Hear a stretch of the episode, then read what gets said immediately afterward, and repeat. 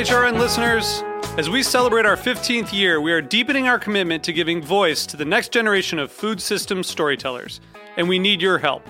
Our internship and fellowship programs help activate new possibilities for underrepresented and underestimated young people through experiential journalism, audio engineering, and production training. Through these unique programs, HRN helps food equity stewards build essential workforce readiness skills that expand their potential and foster economic mobility. Please consider supporting these critical programs. And with a minimum donation, you can be entered to win a dinner for two at an amazing restaurant in one of eight cities and tickets to a concert at a great venue in one of those cities. We have incredible partners across the country who have donated, as they also share our passion for helping to educate the next generation of food systems storytellers. Check out heritageradionetwork.org slash 15 to donate and enter to win today. That's heritageradionetwork.org slash 15 to donate and enter to win today. And make sure you donate before March 31st. Thank you. You're listening to Heritage Radio Network. We're a member supported food radio network broadcasting over 35 weekly shows live from Bushwick, Brooklyn. Join our hosts as they lead you through the world of craft brewing, behind the scenes of the restaurant industry, inside the battle over school food, and beyond. Find us at heritageradionetwork.org. All right, and we are back at the Good Food Awards, the DC Mercantile Good Food Awards. Uh, it's a lovely Sunday afternoon here. We're continuing to drink uh, what we're calling now Death moses, which started out as Black Mimosas. A little activated charcoal lemonade and uh, kava. Never heard anybody on a Sunday, but this is Heritage Radio Network. I'm Jack Inslee with Caity Moserman. Nice to see you all again. And we have another very special guest host with us today, Allison Hamlin. Hi. Hey guys, what's up? We also have another radio person we just found out. We thought it was just vegan snacklins, but uh, It's a mix of everything. I just also want to thank you guys first off for the Death Mimosas. Also, don't feel bad. I have literally, I've been calling it like the good health, the food health, good, and I finally just wrote it on my hand, so I know it's the good food mercantile. It's tough. It's just, it's a lot. I try to put everything positive in there. You know, I'm like the healthy angel unicorns mercantile. Like, nope, that's not it. That's not it. You're like, G- This is the voice of Samy GFM, K of um, Snacklins. G- that- it sounds a little like Dan Savage, actually. GFM sounds like an LMFAO album. I'm not gonna lie. I don't know what it would stand for, but I'll think of the acronym before the end of the Okay, interview. all right, we're gonna time. come back to you on that one. Let's that give you a proper intro, yeah? Um, we are with Samy K, who uh, actually, Caity, maybe you want to introduce the company that you actually pointed this out on the list as uh, the most interesting interview of the day. Yeah, this really called to me and uh, our whole staff as we were going through the list of producers who are going to be here at the Good Food Awards. Um, so Snacklins is, get this, vegan pork rind cracklins. It Is that right? makes zero sense, but that's exactly what it is. It is a vegan chicharron, a scratching, a crackling, a pork rind, whatever you want to call it. We are the vegan version of that. So you probably get this a lot, but I have a lot of questions about this. Tons. I'm ready. I got all the answers. It's actually way more simpler than people think. So So first of all, though, uh, are you a vegan, Samy? I don't know if you can tell by my beautiful physique, but the answer would be a no for that one. um, but I do support that. I think, like you know, I like to eat healthy. I try to eat as healthy as possible. But you know, I'm not going to turn down a sweet p- pizza any day of the week. So Because you have a background, we learned a little bit just now about your, your radio background, but you have a, a background as a barbecue chef, right? Uh, That's actually my business partner Logan. Oh, okay. Has a background as a barbecue chef. I have a background in radio. The two of us were just hanging out one night at his barbecue restaurant, perhaps partaking in some things. And then he was like, "Dude, what if we made a vegan pork rind?" And I was like, "Genius, let's do it." And a year later, this joke has gotten way out of hand. and now we're here interviewing on the Heritage Radio Network, and we don't really know what's going on. So, so what is it? Okay, it's actually so it is. You, you look at it from the outside, it is going to look like a pork rind, right? But we just wanted to make a really healthy plant-based like snack chip that you could enjoy. So it's literally just mushrooms, onions, and yuca. Only Wow. three ingredients. Just three ingredients. GMO free, guilt free, gluten free, meat free. How did you get the guilt out? The guilt, uh, that was, uh, we actually paid a designer to get that out for us. So Oh, wow. you pay the right designer for your packaging, they'll get rid of anything for Can you. I? Can he handle my life? Because that would be great. Oh, Alexis will hook you up, man. Yeah, she'll All hook right, you cool. up. She's- I'm gonna. dope. She's we'll dope, so. we'll be in touch on that. Yeah. Are they fried? Uh, they are. They're gonna be flash fried for a hot second, so Yeah. that's kind of how you get that puff. Um, but it's yeah, it was honestly like it was a year and a half of us just experimenting. We had a million failures until finally one day it worked. I believe it was like in the middle of the day. I just started screaming from the basement of the barbecue restaurant. Logan thought I'd burned myself. He ran down and realized, oh my god, we actually got this. And right place, right time, and like we just decided to put them in bags. I don't know. It's like we said, it's a joke that got out of hand. And Do you have any background in food? um, I like working kitchens. I like working kitchens. I've worked like on the line at a bunch of different restaurants in DC just for fun. But Logan's the actual chef. I'm the radio guy. So, Okay. Yeah. Food radio. This is like the best food radio interview. It's ever. fun. I mean, I, I'll tell you what. Like when I tell people, they're like, I'm a Muslim from Iowa, right? And he's like a country boy from Arkansas, and we're making vegan pork rinds in the nation's capital. Like none of this makes sense. This is like a Frankenstein of all. It does. You're like it's alive somehow, and we're feeding it with vegan pork rinds until like something happens. We tell people it's like a Mad Lib. You know what I mean? Like when you read our bio, it just sounds like a Mad Lib. Someone just yelled out Muslim. All right, I'm a country boy. And like, all right, what's next? Give me a product. Vegan pork rinds. Like it just it sounds made up. So it just Uh, sounds like a Mad Lib. How's your? Uh, so how's the reception been? People love them. It's the cra- here's the thing is also like beyond that, it is a vegan pork rind, yes. But really, the thing about it is, is we want to make a healthy snack chip, and it's 60 calories for a whole bag of chips. You know, Well. Wow. potato chips can't even touch that. Let alone are they even potatoes anymore? Like it's a mix of so much crap now that we're literally just mushrooms, onions, and yuca. A whole bag, 60 calories. You can eat three or four of them and still not feel bad about yourself, you uh-huh. know. And so that's kind of what we try to do. You know, it just happens to kind of look like a pork rind. Like that has nothing to do with it. I'll tell you, I'm a horrible Muslim. I eat pork on the regular. So I was going to ask, is it meant to mimic a pork rind? it is meant to. Like that was kind of our like- initial idea, and then we made them almost as a special for the restaurant. And then once we sent them out, like to get them certain all the FDA stuff, the health information, we were like, "Holy shit! These are like mega healthy, like really healthy. Holy crap!" And that was just kind of a that was kind of the surprise, and I think what helped us make it more of just us making them for his restaurant as a joke to, you know, selling at Whole Foods. Like, damn. Yeah. So where else are they available? Whole Foods is Uh, one. Whole Foods, Glens Garden Market, we love them. They're our first retailer to get us. Uh, you guys are drinking your Death Mimosas are made with South Block. That juice you can buy them all at South Block locations. That's our boy over there, Amir. Yes, organic. Uh, and then you can always, if you just go to our website, snacklins.com, we list all of our national sellers as well. So anyone that sells them, we're slowly creeping out. Uh, where'd the name come from? Uh, on, okay, again, we were partaking in maybe some funny extracurricular activities. And I was like, dude, cracklins, but like a snack. Eh, snacklins. and just like hits you like that. And Everyone's like, genius. And of course, we took a po- we took like a poll at the bar like at twelve thirty in the morning. Like, so "Yo, everyone yo, loved it. here?" And then we got all the social medias. We bought the website that night, and now we just kind of been stuck with the name. So yeah, we're Snacklins. Well, it's a good thing you spelled it right. Yeah, funny story Could've- actually is Snacklins. We actually had to go to court with Keebler over that name. No way. Snack, like they tried to release a snack chip, like a cheese cracker, back in like the day in the '90s, called Snacklins. And so when we applied for the trademark for Snacklins, we had to. Luckily, the elves super cool, super chill.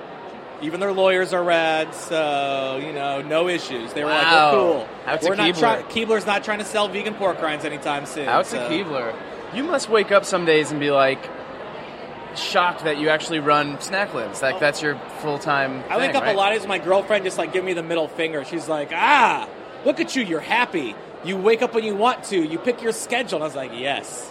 I can't believe vegan pork rinds did that. Like, you know, if you had talked to me years ago, I was doing radio and TV on the regular. I thought that's what my life was going to be, and then next thing I know, I just I'm here waking up day to day, shoving like 40 cases of Snacklins in the back of this crappy like Hyundai accent we bought for $500. like we have so we don't even have like it's the best car because we don't even have like a side view mirror. Two of the doors don't even open, Uh-huh. so I get to like shove them through the windows in the back seat Yeah. and pull them Yeah. out through the windows. You know, we're, we're a small company, just kind of growing as we go, and to us, it's, it's, it's a wild ride. We're just really honored and I guess blessed to, to be able to partake in it. Do you miss radio at all? Uh, no, because I get to hang out with cool people like you, so I can always talk and you know. Yeah. My girlfriend, I think, misses me being in radio more than I do because I talk to her a lot more than I used to because I don't have an audience to speak to every morning for like five hours. So now when she wakes up, I'm like, "You're my audience." Dun, dun, dun, dun. And she's she's just not a morning person like I am. Yeah. But she's amazing. So Uh, so Snacklins sounds like a fairy tale.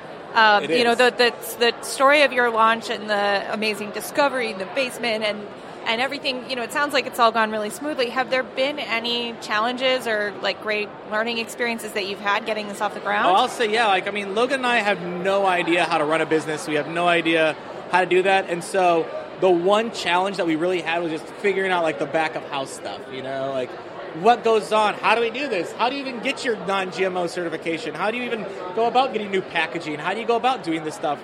And so we actually got to team up, and I think the thing that most people can understand as a small business, the best thing to do is team up with other people in your same position because they all have info. They maybe have just spent three months working on shipping, and they can give you that info. And it's like, yes. It's like we teamed up with Union Market. I mean, sorry, with Union Kitchen.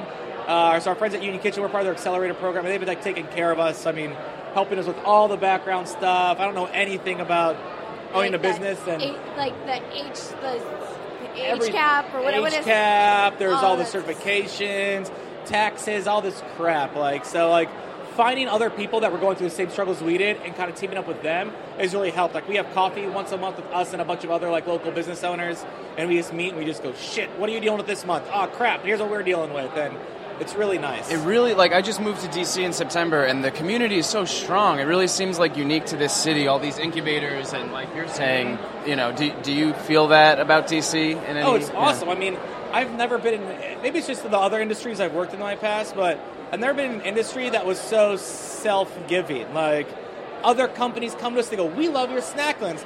So we posted a picture of our snack, you know, of our dip with a snacklin in it on our Instagram, and I was like, "That's that's awesome!" Like, there's like support without you having to ask that. Like, it's not a business negotiation. Like, I'm used to having to negotiate, you know, me posting a Twitter comment on something, you know, and now it's just people like support, and we love to support the other guys around there. Some amazing products that we've had a chance. I mean, we've I've become like a little product local whore, like, you know, recently. I just get a bunch of local stuff. I love a lot of the awesome products that they're offering. So. Um, I, you know, I think that you have one of the most kind of unique and surprising products on the floor today at Mercantile. Is there anything else out there that was new to you or that you want to shout out? Oh, I'm telling you, the one thing I was like here at this mercantile, I, I forgot their name, but it's the the adult peanut butters, the adult nut butters, Elliot's adult nut butters. Now that was awesome. I they weren't there, so I just like snuck a little bit of the garam masala peanut butter. And Oh, that he was just talking about that one. He was like, it's And got I- like some layers of Oh, flavor is in there. So good, like layers upon layers. I really like. I like that. I like a lot of like really spicy, unique stuff. So I think if you have a snack, then you're going to realize, even though it's like a healthy chip, it's got a lot of kick for what it is. I mean, that was really impressive to me. So I was actually like googling it when I was back at my table, trying to figure out where I could buy them. You know. Dip some snacklins in some garam Yeah, masala I feel peanut like we got like an underground economy of like moving Oh. you barter trade at the good the good food mercantile, the GFM, which you're GFM, you're I on clock. Yeah, you got to acronym. get Yeah, that back to us soon. They should do like GFM chopped. You get like Oh, Oh. yeah. You have to like go get some like righteous felon jerky, Mm-hmm. some nut butter from Elliot's, and like two snacklins. Like, all right, make us an appetizer. exactly Right. love Except that. at the end, everyone will be like, no, no, no, yours was the best. Yeah, that's no, it. yours was the best. No, I'm gonna chop myself. I just don't feel like I was. I just worth think it. we're all in this together. We together. are. High five, Power Rangers. Uh-huh. I don't know, maybe. By the way, anyone else stoked about the new Power Rangers movie? I am incredibly I am. excited about the new Power Rangers Wow. movie. Yeah. Wait, did you hear they kicked the Green Ranger out of his own movie premiere? Why? What? Like the original Green Ranger, like Aw. That dude like, has gotta be, like, 40, in it. like- he has a cameo, and I guess in the middle of the day of the premiere, before his cameo, he pulled out his phone to record it, and uh, you can't film, even if it's you on the TV screen. I even you on the movie screen. Oh, wow. And so they kicked him out of the Power Rangers premiere. I know. That's Oh a my crime. I signed a petition in his honor. Don't worry. You should send Thank him you. some products. I'm gonna. I'm gonna send him some. Like I'm as a send him some. consolation, here's some. I will say we've sent some products some pretty awesome. We got a, like an email randomly like about three months ago from one of the producers of like Orange is the New Black, and they were like eating them on set, I guess. And so we like finally like they sent us pictures, and it was like the bad boss lady who's like the she's like married to the governor guy or whatever, and she's like the head like the prison warden. she's like crushing our snacklins on set and shit. And I was just laughing. And I was like, Wow. oh damn. You need to get That's that the coolest. endorsement. Yeah, whatever. no, You know, don't you've made it when you're like have a, a Netflix behind the scenes special. Well, you also know you're wasting a lot of product because you know it's always free. Like they're not going to buy it. You know, Oh, no, you got to send like- it to them. So You're like photo op though, photo op, photo catch op. twenty two there. Uh, catch 22. That's fair. That is fair. All right.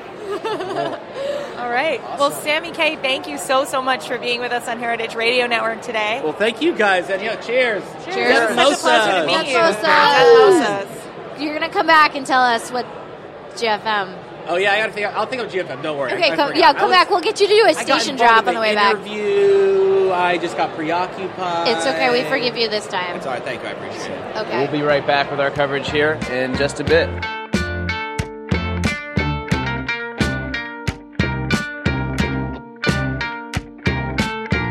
Hey, like what you hear?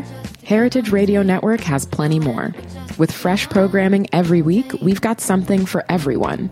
Trying to start your own food business? Concerned about where your food comes from? Looking for the best wine or beer to bring to a party? Find our shows on iTunes or Stitcher, or head to heritageradionetwork.org to listen live and subscribe to our newsletter.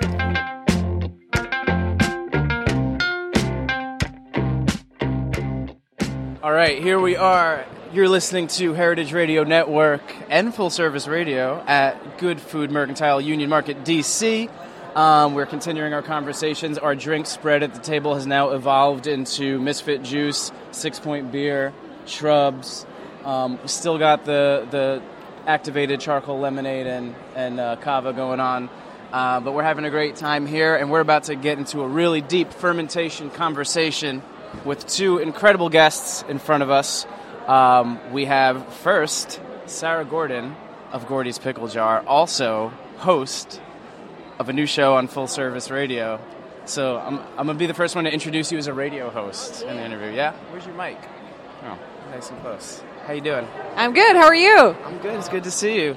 Um, second guest we have here is um, Shane Carpenter from Hex Ferments. Welcome, Shane. Happy to be here. Awesome. So why don't you both just start off? Give us the quick rundown. Who are you? Um, talk a little bit about your products. Maybe Sarah, you want to kick it off?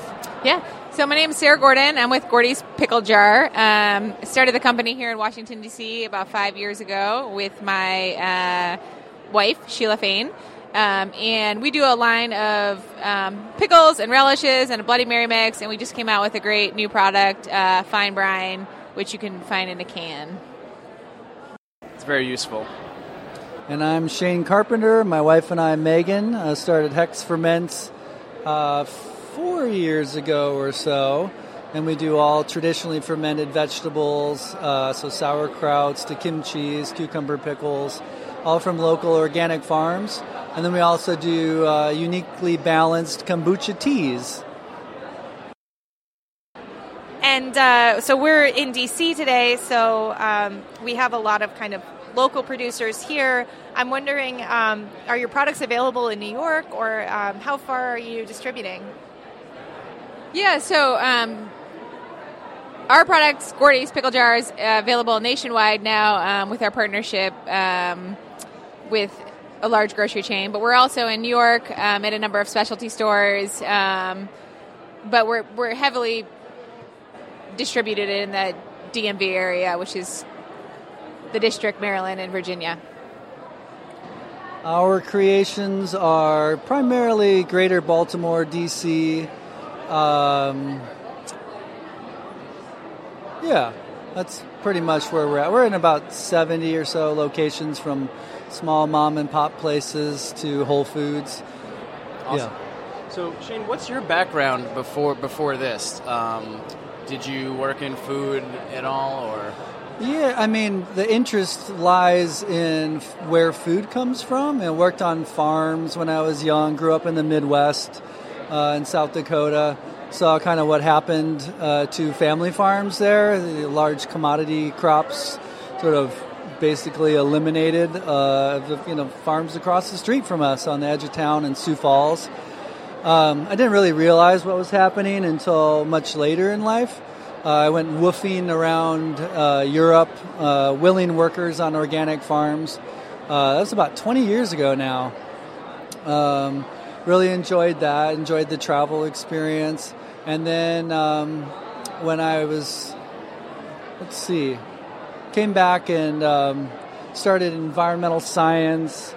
Um, didn't seem like the best fit. Started doing wildlife management and worked in Glacier National Park, following grizzly bears around and wolves, and uh, that didn't quite seem like the best fit, but it was fun. Then I worked for the Forest Service in Arizona as a wilderness ranger, and then when I was there in Prescott, Arizona, I started working for a daily paper uh, as a photographer, and that sort of like started this whole track uh, in in photography uh, and then worked for newspapers and magazines and uh, did a lot of editorial type of stuff and photojournalism, and that's kind of where I made my bread. Um, and then I've always just been really interested in food uh, and where it comes from. And this is the food that we made uh, at, at our house. My wife and I, deep into urban homesteading, uh, you know, crocks of bubbling meads and beers and everything else. Sounds like cat lives. Ca- what's it? Cat lives. Cat lives? Yeah. What's that? A lot of lives. Oh, yeah. Mostly just restless, you know. I skipped over a few too. um, but yeah, um, just uh, a constant interest. Um, both of us had some, uh, you know, family illness, and our, you know, our, uh, Megan's uh, mom died when she was young. Uh, my dad died when I was young.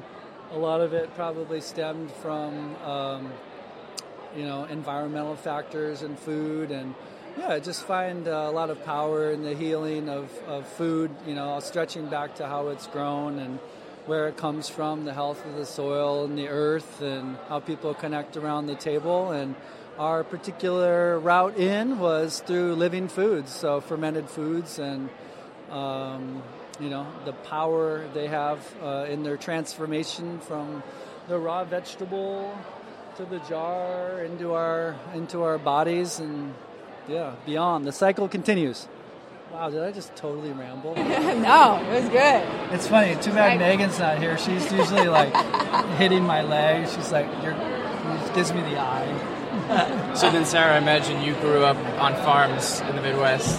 Uh, no, right? Chasing beers. No. I uh, so my background's in branding and communications. Uh, my wife is an excellent cook, and we just kind of put our heads together and really wanted to bring something to market. So I focused on the branding of the product, and Sheila focused on developing the recipes, and there we had it. Gordy's was born.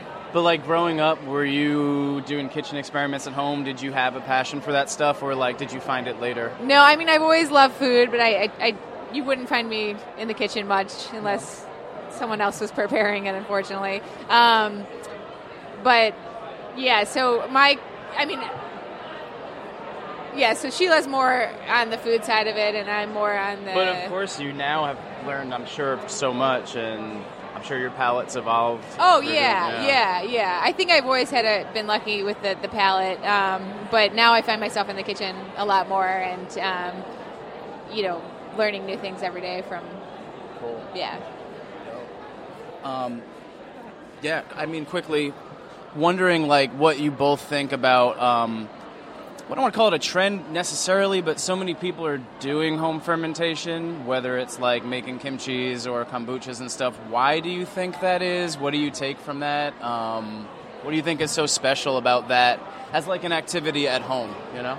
because Uh, it's delicious and a lot of fun. It's delicious. yeah, I mean, I, I would argue it's sort of a response to a lot of other larger trends that are moving in an opposite direction that involve mostly technology and disassociation um, with food and life in, in a lot of ways um, that you know is bringing people closer to a lot of things that they may have been uh, intentionally or unintentionally separated from. And uh, yeah, we're big advocates. Yeah, trend is always a, a touchy word for something that's been around for thousands of years. Right. Uh, but a renewed interest um, in um, how these types of foods are made and um, the need for them in our diet and the you know flavor expansion. And I also think with like seasonality, people are starting to eat more local, more seasonal, and you know, so if you want to have you know watermelon rind in the winter, you're gonna put it up in the summer. So I think that people are getting um, more educated and realizing you know how important it is for them to like support their local food shed and their local farmers and local producers. This is how people ate for thousands of years from jars or the equivalent of it, you know, crocks or other vessels, you know, buried or put away or, um, you know, times of scarcity, feast and famine, and those cycles. Um, I love the idea of like working with these invisible cycles mostly, you know, whether it's microbial or just seasonality. Um, it's a lot of fun. Can make you feel uh, connected. Yeah. How does, uh, in your business, kind of that traditional practice um, intersect or mesh or, or potentially clash with innovation in your space? I think there are they dovetail. Um, you know, uh, what we do is a constant interpretation of so many other cultural, culturally rich traditions uh, that we um, are happy to be the current interpreters of uh, in what we make. Um, so definitely dovetails with innovation. Uh, the, the, process of fermentation that keeps it alive, I guess, is the part that is most traditional for us. It's you know now aided through the fermentation slowing device, aka refrigerator, but um, uh, besides that, it's you know same way it was done long ago. Times of abundance, putting it up and eating from it until the food comes back. Awesome. Let's shift gears for a quick second. I want to talk a little bit about the brine that, that you guys are pushing out right now. How did the idea to do that come about? Um, what's the process been like trying to market something like brine, which is not necessarily, I don't know, something people are used to buying? Right, yeah.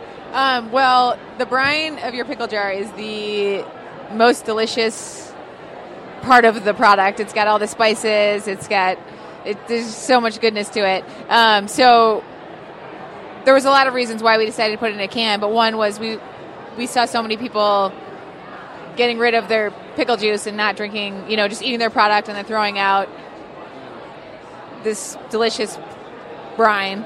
Um, so we just started to repurpose it in a number of ways. We were like making salad dressings. We were selling it to um, to local bars, doing collaborations with local mixologists.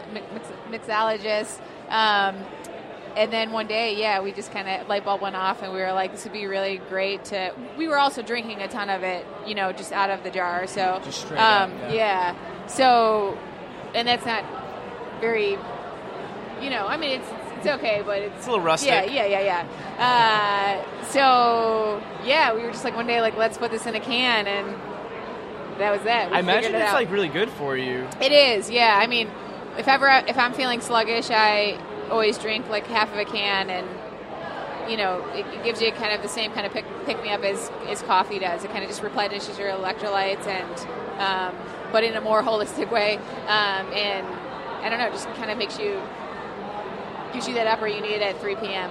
Yeah, So brilliant.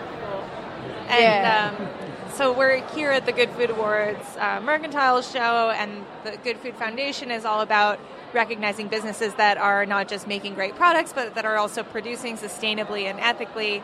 Um, so, how do you feel about being part of this guild of producers, and uh, what are you doing that you feel like is um, the, the best fit for the Good Food Awards? Um, well, I think that's worthy of a cross heritage shout out to the Greenhorns.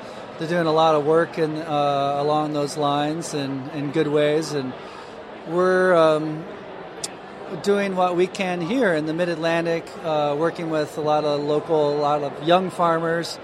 Um, we uh, every year support uh, Future Harvest, and newly this year we're supporting their young farmer training program, which is really cool. Um, been attending it for a lot of years. I always thought maybe that I would be a farmer, but somehow um, we're fermenters.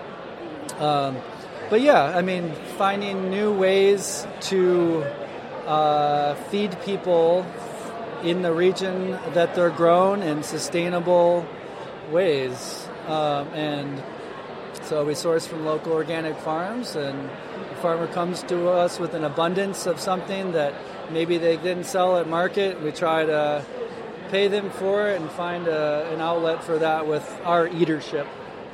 It's Awesome. yeah, I think just making like a good, fun, clean product is is uh, awesome. you know, and that's kind of what's made us win our Good Food Awards. Um, you know, if you look at the back of our labels, there's in our Bloody Mary mix, there's six ingredients. Most Bloody Mary mix, if you look at the back of their labels, there's about 25 Yeah. ingredients. Um, so I think it's just about being, you know, really transparent, sustainable, making your product as clean as possible, and um, I think that's the way that you could obtain a, a good food award. To, to that end, we just started uh, the B Corps certification. Oh, nice. Um, and I was really fascinated to learn that we're pretty much a B Corps already, but we just haven't gone through all the paperwork of it. But um, that was really heartening to, to learn. But I think for consumers to be able to relate to without you know a 10 minute interview about uh, where your ethos lies um, seeing a little symbol you know whatever you know it is for your audience but um, for us i think that they'll be really helpful I'm not going to let you get off the hook, Sarah, without telling everybody about your new podcast. Oh that's yes, coming out. awesome, awesome. Uh, so yeah, so thanks to Jack uh, and the Lion Hotel, I'll be doing a podcast um, shortly here. Now, what's it? May first or something? Next month. Yeah, yeah. Be on the lookout. but you're excited to get some of these DC stories and I'm super excited. Yeah, and, and, and definitely I'm going to reach out uh, across the country, not just in DC, um, about people doing really great things and uh, how they how they did it, how they built it. Awesome. Well, keep an eye out for that. And keep tuning in for more from us here at Heritage Radio Network at the Good Food Mercantile here at Union Market, DC, Dock 5 technically. Um, Shane, Sarah, thank you both so much. Thank oh you. we didn't even have to sing Would you Oh, there's sing? gonna time. sing? There's No. time. Will you sing us into our break? we beatbox we can beatbox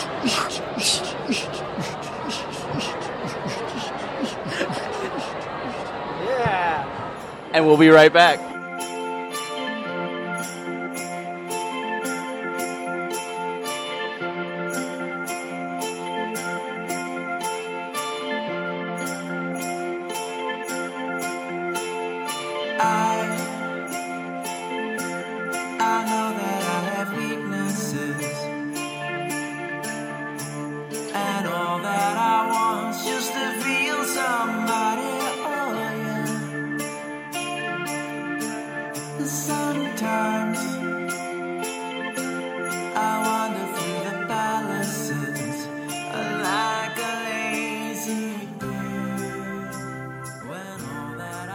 And we are back at the Heritage Radio Network. Live coverage here of the Good Food Mercantile at Union Market, D.C., at Dock 5, actually, here in Washington, D.C. Um, been having a wonderful day, jam packed full of great interviews, and I'm really, really excited to actually pass the mic over to Jennifer Isham, who's the Director of Strategy for Union Market. Um, Hi. Hey, Jennifer. We met yesterday and uh, talked about doing radio, and now here you are jumping into the pool It happened fast.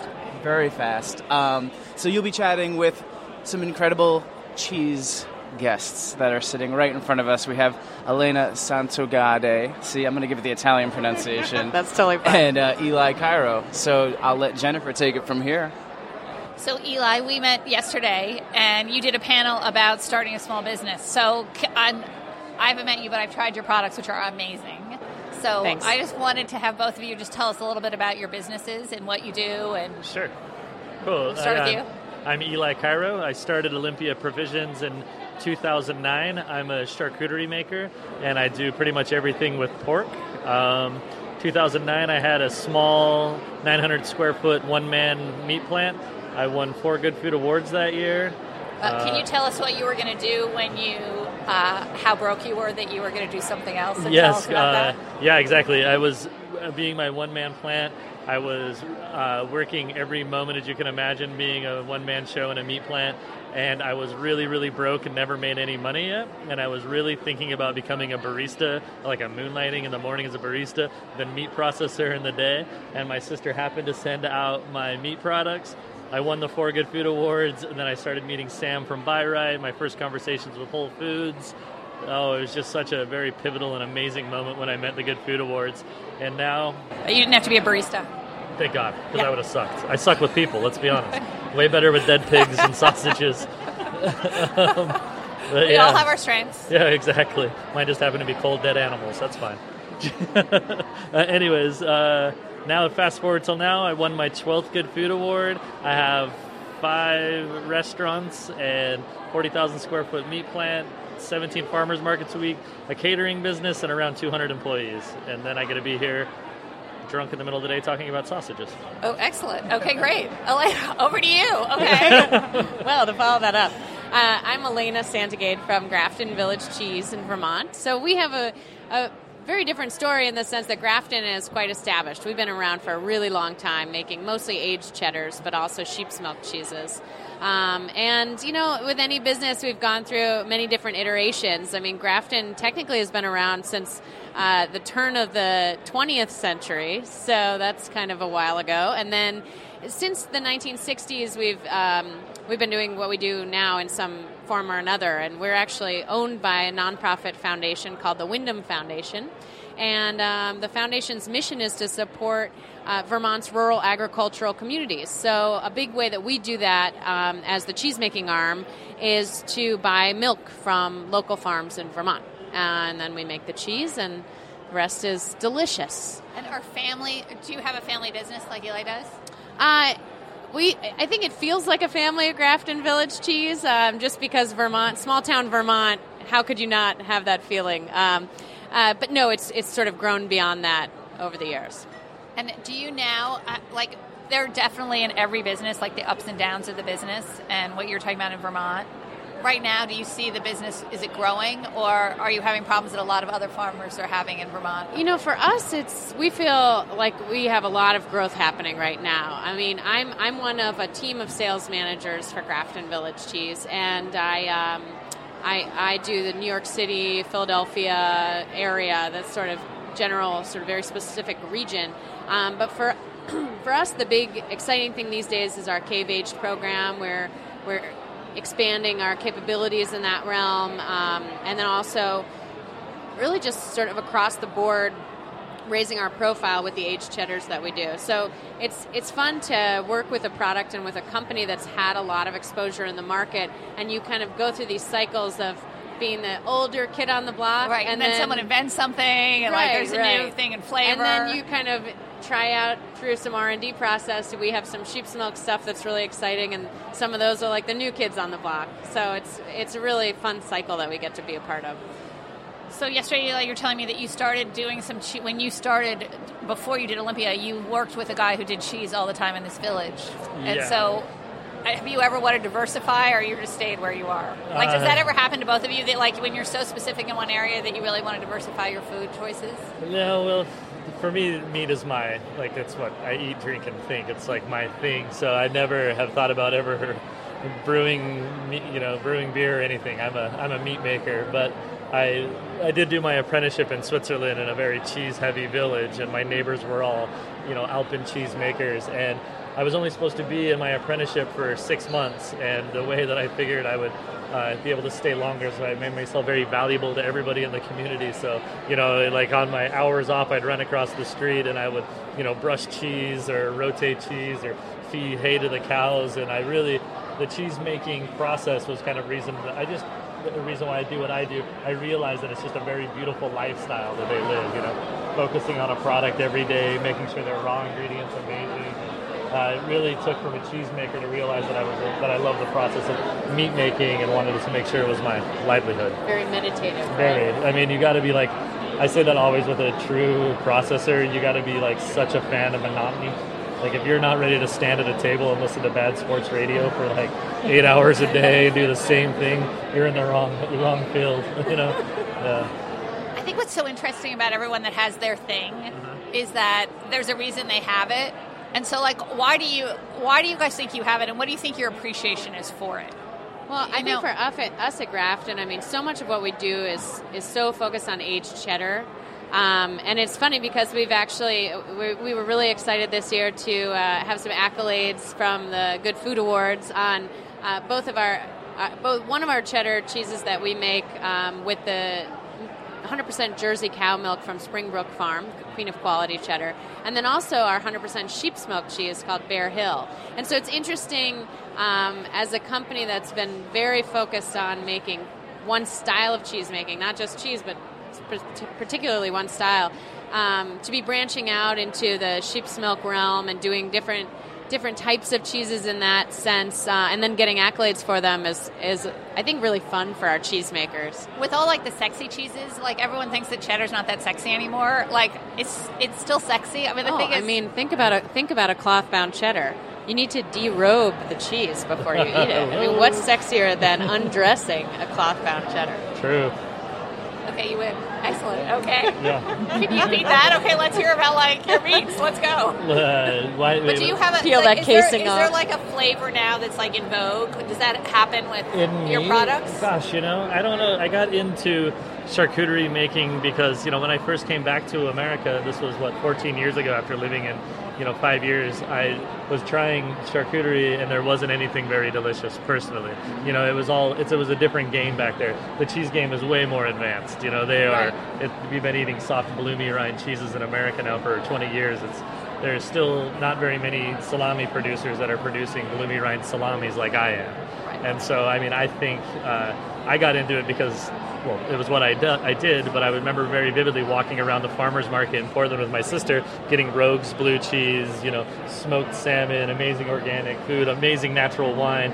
Beer was way ahead. And I'm like, let's get a stick of salami. And she's like, I don't know if anybody makes salami. And I was like, oh, wait a second. got but I do. Yeah, I and yeah, she looked at me and she's like, "You're crazy. Nobody's gonna eat this high fatty meat covered in mold." And I was like, "You're probably right. But let's give it a go." And so yeah, How much do you have to educate consumers and distributors and restaurateurs for your products? Oh, I would say, you know, that's a big, that's a huge part of it. And, and I do think that in the last 10 to 15 years on the cheese side of things, I mean, the American buyer and the American chef have come so far. The, their IQ is so much higher than it was. And even now, you know, the consumers share a lot of that knowledge. Uh, people are, are interested in whether a cheese is pasteurized or raw. They might be excited about the fact that a raw milk cheese can express some sense of place, some terroir like wine does.